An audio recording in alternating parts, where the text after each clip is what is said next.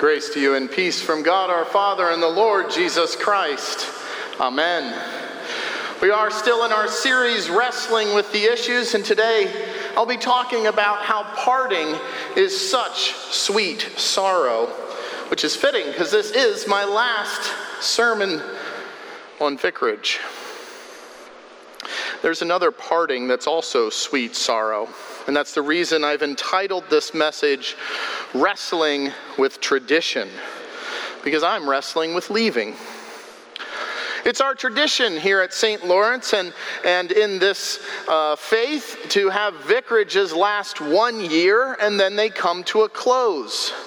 You make us love you and then you kick us out.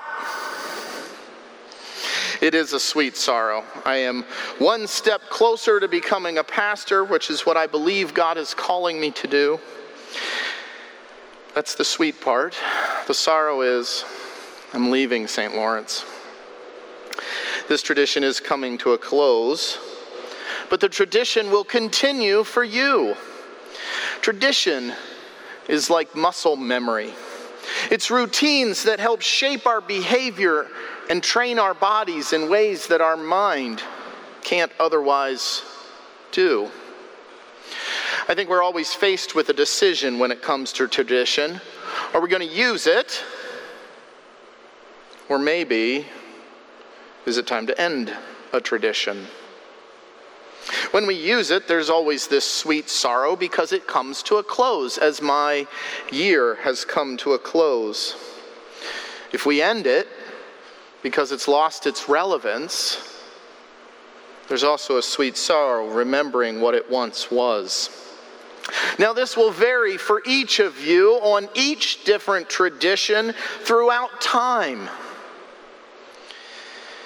I was new coming to this place. I'd never been here before. I knew nothing of Frankenmuth, and I wondered if I would be acceptable in your eyes.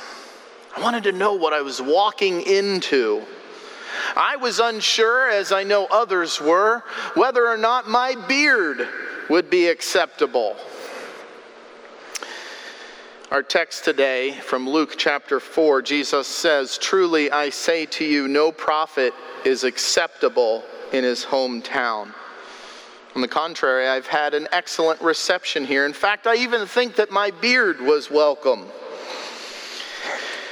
Now, I know that I was not acceptable here because of my beard or because I've done a good job I was acceptable in your eyes because you knew that God would use me to proclaim salvation in Jesus Christ. You knew that God would use me to proclaim His truth. And perhaps most importantly, you decided to accept me. I'm not worthy of that. And yet you decided to accept me anyway. Every time I say that, it, it upsets me a bit. Thank you for accepting me. There comes a time on occasion where traditions have to end. Here's what Jesus does in such a case. In Luke chapter 7, where Jesus is, has his feet washed by the tears of a sinful woman. He's sitting at a table with a religious man, and that man does not find this woman acceptable in his eyes. It says that she is washing his feet with her tears. She's wiping his feet with her hair.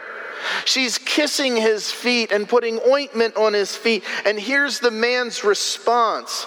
Now, when the Pharisee who'd invited Jesus saw this, he said to himself, If this man were a prophet, he would have known who and what sort of woman this is who is touching him, for she is a sinner.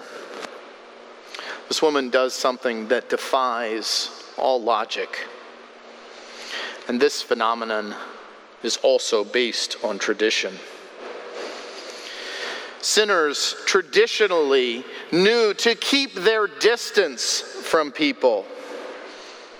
In fact, She has no place at the feet of her sinless God. A great chasm exists between God and us.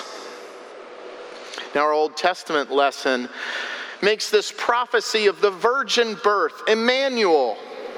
He is to be called God with us. You see, tradition is not the barrier, sin is. Tradition can, as it is in that case in the text, it can be baggage. Her Messiah, which the Greek equivalent for that is Christ, is right there in front of her. And he's decided that it's time for that tradition to change. I imagine her tears are also a sweet sorrow. The sweet joy of knowing that she's in the presence of her Christ, and the sorrow of knowing her unworthiness and her sinfulness. Some traditions over time do come and go. Maybe you don't know this, but trimming your beard was forbidden in the Old Testament. Leviticus 19, verse 27. Guys, I don't suggest you use that as a proof text to grow a beard, as the purity laws that make us clean and unclean are fulfilled in Christ.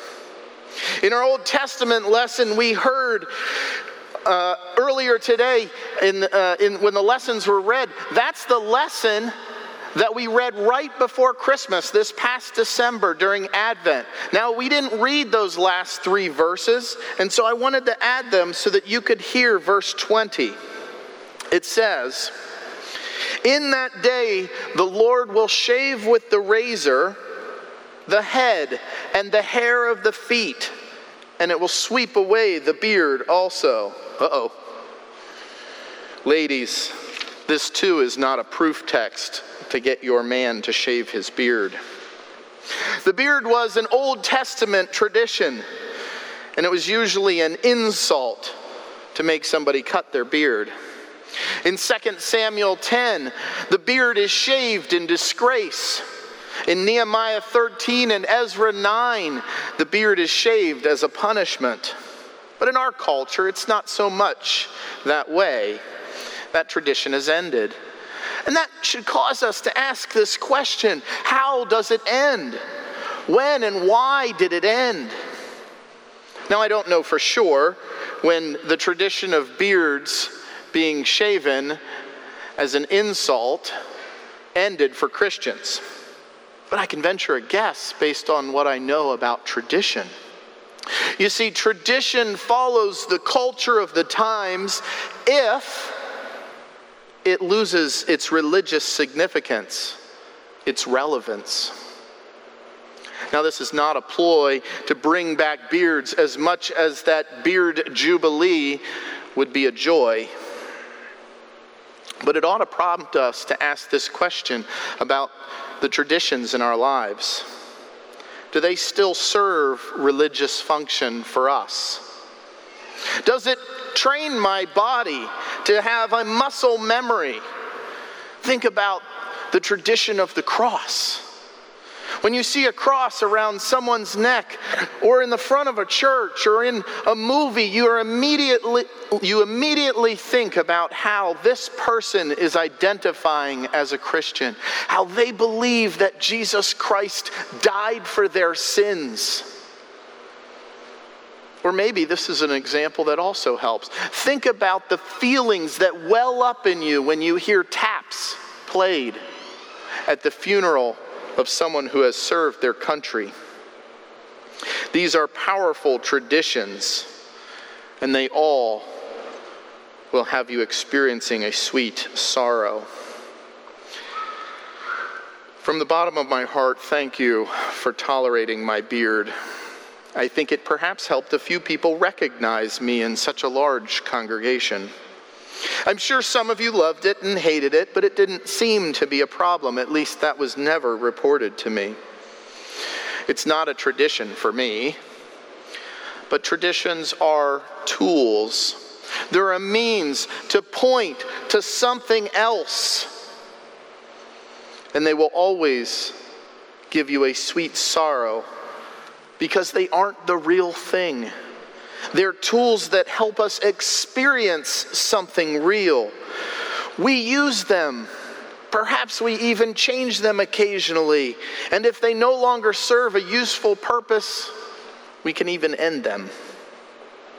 Think about decorating for Christmas, how powerful that is, how that uh, builds up your excitement in the season, in the coming of the Savior, in the birth of Christ.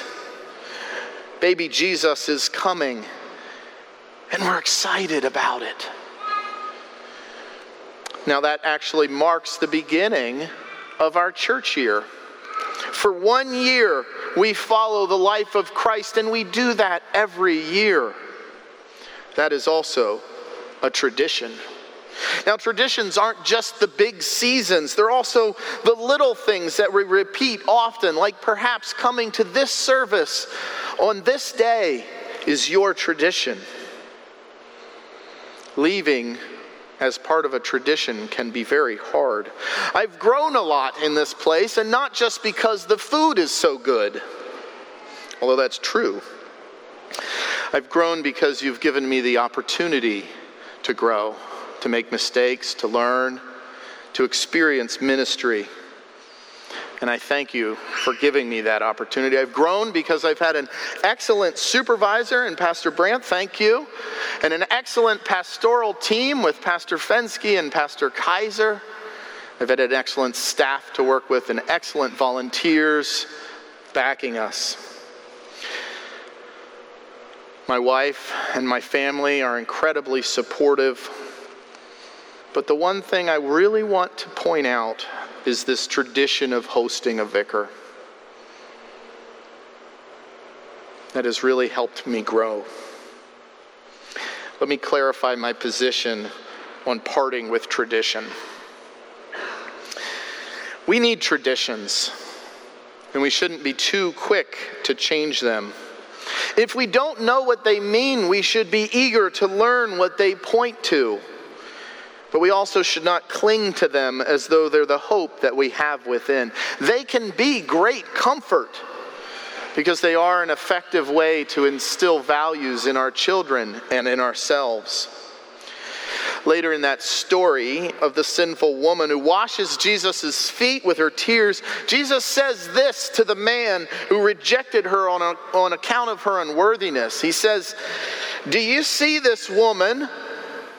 I entered your house. You gave me no water for my feet. She's wet my feet with her tears and wiped them with her hair. You gave me no kiss. But from the time I came in, she has not ceased to kiss my feet. You did not anoint my head with oil, but she's anointed my feet with ointment. Therefore, I tell you, her sins, which are many, are forgiven, for she has loved much. But he who is forgiven little loves little. There's a lot of tradition in this text that's still alive today. Now, it's not a direct comparison, and I'm certainly not Jesus, but you tolerated my hair. You gave me hugs and kisses from the moment I arrived. You showered me with your blessings and your gifts. You were able to love much because you are forgiven much. Now, parting St. Lorenz would seem like an unbearable sorrow. But it is sweet to experience how God has blessed this place, and it's sweet to know that God will continue to bless you. May tradition serve as a blessing when it's relevant, and may you not hold tradition in esteem beyond its relevance. And through these wishes, my sorrow to leave is less. May the peace of God, which surpasses all understanding, guard your hearts and your minds in Christ Jesus. Amen.